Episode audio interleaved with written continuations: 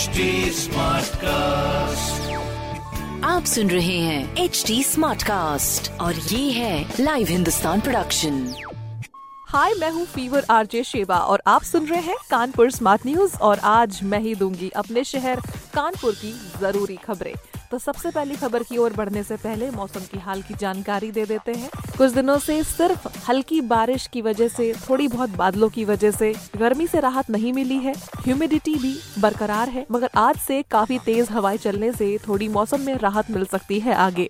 तो अब बढ़ जाते हैं खबरों की ओर, जिसमें सबसे पहली खबर है कि हमारे माननीय मुख्यमंत्री योगी आदित्यनाथ जी ने बोला है कि कानपुर में जो वायु की गुणवत्ता है, यानी एयर की जो क्वालिटी है, उसमें सुधार की काफ़ी ज़रूरत है। पाँच सालों से एयर पोल्यूशन का जो एक रिसर्च चल रहा है, जिसमें प्रदेश में करीब सत्रह ऐसे सिटीज़ हैं, जिसका एवरेज पीएम लेवल टेन व पीएम दो दशमलव पाँच राष्ट्रीय औसत से काफ़ी अधिक है। सीएम साहब अब मंगलवार को अपने आवास में उच्च स्तरीय बैठक करके वायु प्रदूषण पर चर्चा कर रहे थे, इसकी समीक्षा कर रहे थे। इसी में उन्होंने निर्देश दिए हैं कि शहर में एयर की जो क्वालिटी है, उसको सुधारने का बड़े बड़े कदम उठाए जाए। इसमें कानपुर सहित लखनऊ, आगरा, वाराणसी, प्रयागराज, बरेली, गाजियाबाद, मुरादाबाद, नोएडा, मेरठ, फिरोजाबाद, गोरखपुर जैसे शहर में भी बढ़ती जनसंख्या और औद्योगिक गतिविधियों से वायु प्रदूषण की समस्या बढ़ रही है, ये बोला गया है। उद्योगों में क्लीन एनर्जी और बायोमास की आपूर्ति का भी ध्यान दिया जाए, क्योंकि ये बढ़ते बढ़ते अभी दिवाली तक पहुंचेगा और दिवाली में पोल्यूशन का जो लेवल होता है और भी ज़्यादा बढ़ जाता है।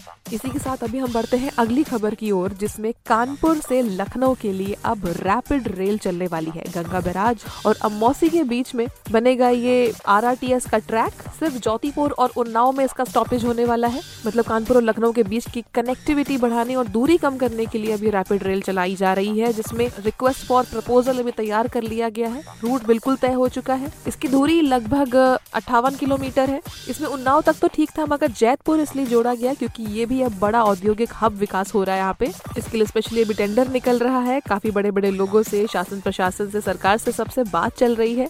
इसकी बैठक अभी होनी थी, मगर पंद्रह अगस्त के बाद ही एक हफ़्ते के अंदर अंदर इसकी मीटिंग भी हो जाएगी। इसके लिए बेसिक बैठक जो थी 2021 एक अप्रैल को ली गई थी। 21 मई 2022 को, यानी ठीक एक साल के बाद में इसका डिजिटल प्रेजेंटेशन भी हुआ। था। इससे आने जाने वाले लोगों को काफ़ी फ़ायदा मिलेगा स्पेशली चकेरी एयरपोर्ट से। अमौसी एयरपोर्ट तक भी सीधे जोड़ा जाएगा। फिर बैराज से मंधना तक भी मेट्रो का एक विस्तार हो सकता है। तो इससे और भी ज़्यादा मदद होगी। अगली खबर की ओर हम बढ़ जाते हैं, जहाँ पर आज रात से ही, रात के 12 बजे से ही रोडवेज़ की जो बसेज हैं, उसमें महिलाओं से टिकट नहीं लिया जाएगा। उत्तर प्रदेश में माननीय मुख्यमंत्री श्री योगी आदित्यनाथ जी का एक तोहफा शहर की महिलाओं के लिए रक्षाबंधन के मौके पर। 10 अगस्त की रात 12 बजे से 12 अगस्त की रात 12 बजे तक। प्रदेश में कहीं भी आने जाने की अनुमति होगी। ड्राइवर और कंडक्टर को 10 से 15 अगस्त तक 1800 किलोमीटर यात्रा पूरी करने पर बारह सौ रूपए का इनाम भी मिलेगा। मतलब इनाम ही इनाम मिल रहे हैं। बाकी रास्तों की अगर हम बात कर लें तो कल मुहर्रम के चलते काफ़ी ट्रैफ़िक डाइवर्जन भी रहा है, मगर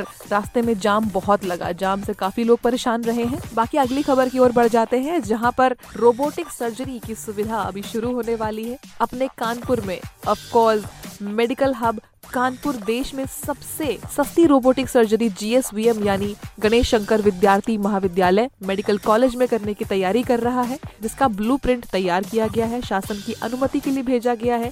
मंजूरी जैसे ही मिलती है तो GSVM medical college, American company setup रखा जाएगा। कॉलेज के डॉक्टर्स को ट्रेनिंग दी जाएगी। रोबोटिक उपकरणों से मेंटेनेंस और उसमें सर्जरी में हेल्प होगी। रोबोटिक सर्जरी में अभी दिल्ली में डेढ़ से साढ़े तीन लाख रुपए तक का खर्चा आ रहा है, मगर अब यहाँ पर प्रति सर्जरी, पचास से पचहत्तर हज़ार खर्च हो सकते हैं।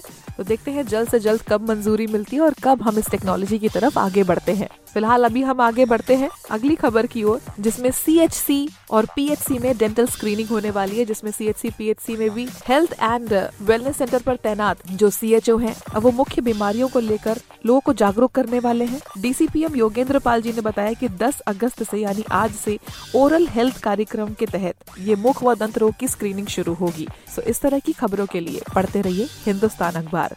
कोई सवाल हो ज़रूर पूछिए फेसबुक इंस्टाग्राम और ट्विटर पर। हमारा हैंडल है at the rate H T और इस तरह के पॉडकास्ट के लिए log on to W W W dot H T smart cast dot com आप सुन रहे हैं एच टी स्मार्ट कास्ट और ये था live Hindustan production HD Smartcast.